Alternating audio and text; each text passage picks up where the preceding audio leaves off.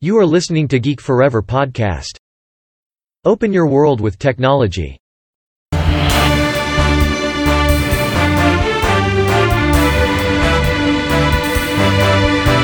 This is Geek Daily. สวัสดีครับ ผมดนทลาดนจากดอดนบล็อกนะครับ และนี่คือรายการ Geek Daily นะครับ รายการที่จะมาอัปเดตเรื่องราวของเทคโนโลยีใหม่ๆนะครับ รวมถึงเรื่องราวทางวิทยาศาสตร์ที่น่าสนใจใหม่ๆ ที่มาอัปเดตกันในรายการ Geek Daily นะครับสำหรับใน EP นี้เนี่ยผมจะมาพูดถึงเรื่องราวของบริษัทสตาร์ทอัพอีกแห่งหนึ่งของอีลอน มัสนั่นก็คือ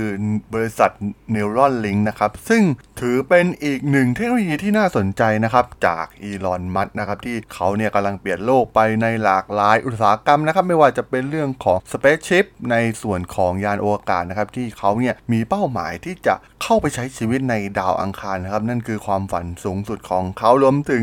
บริษัทอย่างเทสลาเองก็กำลังเติบโตอย่างต่อเนื่องในปัจจุบันนะครับทำให้ตอนนี้เนี่ยบริษัทเทสลาของเขาเองเนี่ยมีขนาดใหญ่มากนะครับ กลายเป็นว่าตอนนี้เนี่ยใหญ่กว่าบริษัทใหญ่อย่าง Exxon Mobil ไปแล้วนะครับ รวมถึง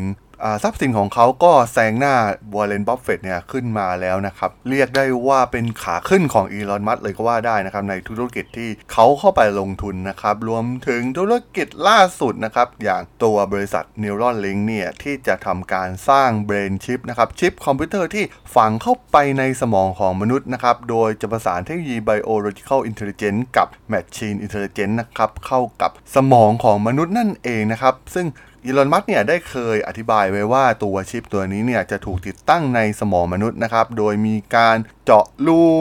ขนาดประมาณ 2มิลลิเมตรนะครับในกระโหลกศีรษะของมนุษย์นะครับ แล้วก็จะมีส่วนต่อประสานกับชิปไร้สายนะครับ โดยที่จะไม่มีสายไฟโผล่ออกมาจากหัวของผู้ที่ติดตั้งชิปตัวนี้นั่นเองนะครับ โดยความคิดของอีลอน มัสก์เนี่ยเขาหวังว่าเทคโนโลยีใหม่ในสตาร์ทอัพอย่าง Neuralink เนี่ยจะช่วยรักษาคนที่มีความผิดปกติทางระบบประสาทได้นะครับ แล้วก็แม้กระทั่งในที่สุดเนี่ยก็จะสามารถแข่งขันกับ Super Intelligence หรือว่าแม้แต่เทคโนโลยี AI ที่มีอยู่ทั่วไปในโลกเราในตอนนี้ได้นั่นเองนะครับ ซึ่งในสัปดาห์ที่ผ่านมาเนี่ยทางอีลอน มัสก์เองเนี่ยก็ได้มีการกล่าวในทวิตเตอร์นะครับว่าบริษัท Neuralink เนี่ย จะมีการแจ้งให้ทราบถึงความคืบหน้าของโปรเจกต์นะครับในวันที่ 28 สิงหาคมนี้นะครับ โดยจะมีการแบ่งปันเรื่องราวนะครับที่ทางบริษัทเนี่ยได้ใช้หุ่นยนต์ผ่าตัด แล้วก็ทำการผ่าเข้าไปในสมองของอมนุษย์นะครับ เชื่อมต่อกับ หน่วยประมวลผลคอมพิวเตอร์ภายนอกนะครับ แล้วก็พวกเขาหวังว่าท้ายที่สุดเนี่ยจะทำการเชื่อมต่อไร้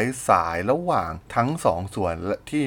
มีความอิสระและก็มีความยืดหยุ่นที่สูงสุดนะครับ โดยทาง Neuralink เนี่ยได้เปิดเผยเมื่อเดือนกรกฎาคมเมื่อปี 2019 ว่าได้ทำการทดสอบเทคโนโลยีประสบความสำเร็จแล้วนะครับในหนูและลิงนะครับ แล้วก็จะทำการทดสอบมนุษย์คนแรกเนี่ย โดยจะเริ่มต้นการทดลองในปีถัดไป ซึ่งก็คือในปีนี้นั่นเองนะครับ โดยบริษัท Neuralink ที่ร่วมก่อตั้งโดยอีลอน มัสก์และตอนนี้เนี่ยนำโดย CEO อย่าง Jared Birchall นะครับ มีสำนักงานใหญ่ในเมืองซานฟรานซิสโกของประเทศอเมริกานะครับ แล้วก็ได้ทำการวิจัยร่วมกับ UC Davis นะครับ เป้าหมายแรกของบริษัทก็คือการใช้เทคโนโลยีเนี่ยเพื่อช่วยบรรเทาผลกระทบของความผิดปกติ ทางระบบประสาทในผู้ป่วยที่มีผลกระทบรุนแรงต่อการเคลื่อนไหว และการทำงานประจำวันอื่นๆนะครับแต่ว่าในท้ายที่สุดเนี่ยบริษัทยังหวังที่จะใช้เทคโนโลยีนี้เนี่ยเพื่ออัปเกรดมนุษย์เป็นหลักนะครับด้วยอุปกรณ์คอมพิวเตอร์ที่มีความเร็วสูงนะครับในการโปรเซสรวมถึงช่วยให้สมองเราเนี่ยสามารถจะประมวลผลได้อย่างรวดเร็วมากยิ่งขึ้นนั่นเองนะครับนั่นคือเป้าหมายสูงสุดของอีลอนมัสนะครับ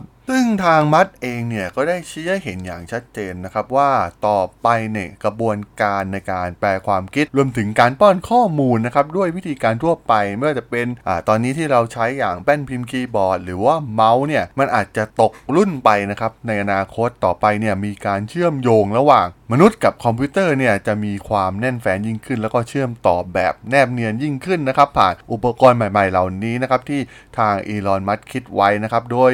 ความสามารถของสติปัญญาของมนุษย์เนี่ยเขาเชื่อว่าปัญญาประดิษฐ์ชั้นสูงที่ไม่มีการควบคุม แล้วก็ไม่มีการ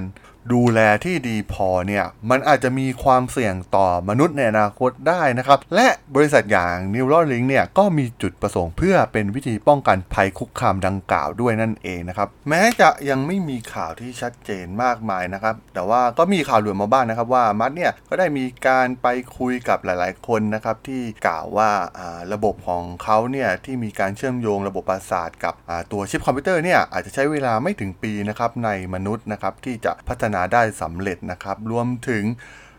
อุปกรณ์เชื่อมต่อคอมพิวเตอร์สมองของ Neuralink ในรุ่นใหม่เนี่ยจะมีความยอดเยี่ยมมากๆนะครับ ซึ่งมัสก์กล่าวว่าเวอร์ชันในก่อนหน้านี้เนี่ยมีแนวโน้มที่จะมุ่งเน้นไปที่การฟื้นฟูการทำงานของสมองนะครับ ที่ใช้สำหรับผู้ป่วยที่มีความผิดปกติทางระบบประสาทอย่างรุนแรงมากกว่านะครับ โดยรุ่นที่ใหม่กว่าเนี่ยตัวมัดเองมองว่า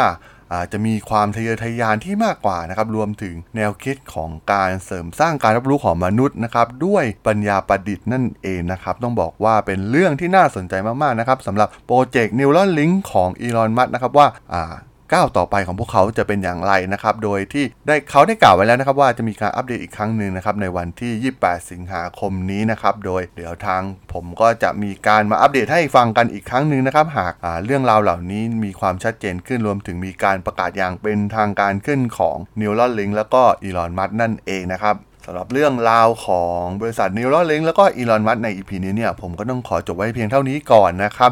ถ้ายังไงเพื่อนๆที่สนใจเรื่องราวของเทคโนโลยีรวมถึงเรื่องราวทางวิทยาศาสตร์ใหม่ๆ ที่น่าสนใจที่จะมาอัปเดตให้ฟังผ่านรายการ Geek Daily นะครับก็สามารถติดตามกันได้นะครับทางช่อง Geek Forever Podcast นะครับตอนนี้อยู่ในหลาย ๆ แพลตฟอร์มนะครับไม่ว่าจะเป็น Podbean Google Podcast Apple Podcast Spotify YouTube นะครับแล้วก็จะมีการอัปเดตลงแพลตฟอร์ม Blockdit ในทุก ๆ ตอนอยู่แล้วด้วยนะครับ ถ้ายังไงก็ฝากกด Follow ฝากกด Subscribe กันด้วยนะครับสำหรับใน EP นี้เนี่ย ผมก็ต้องขอลากันไปก่อนนะครับ เจอกันใหม่ใน EP หน้านะครับผม สวัสดีครับ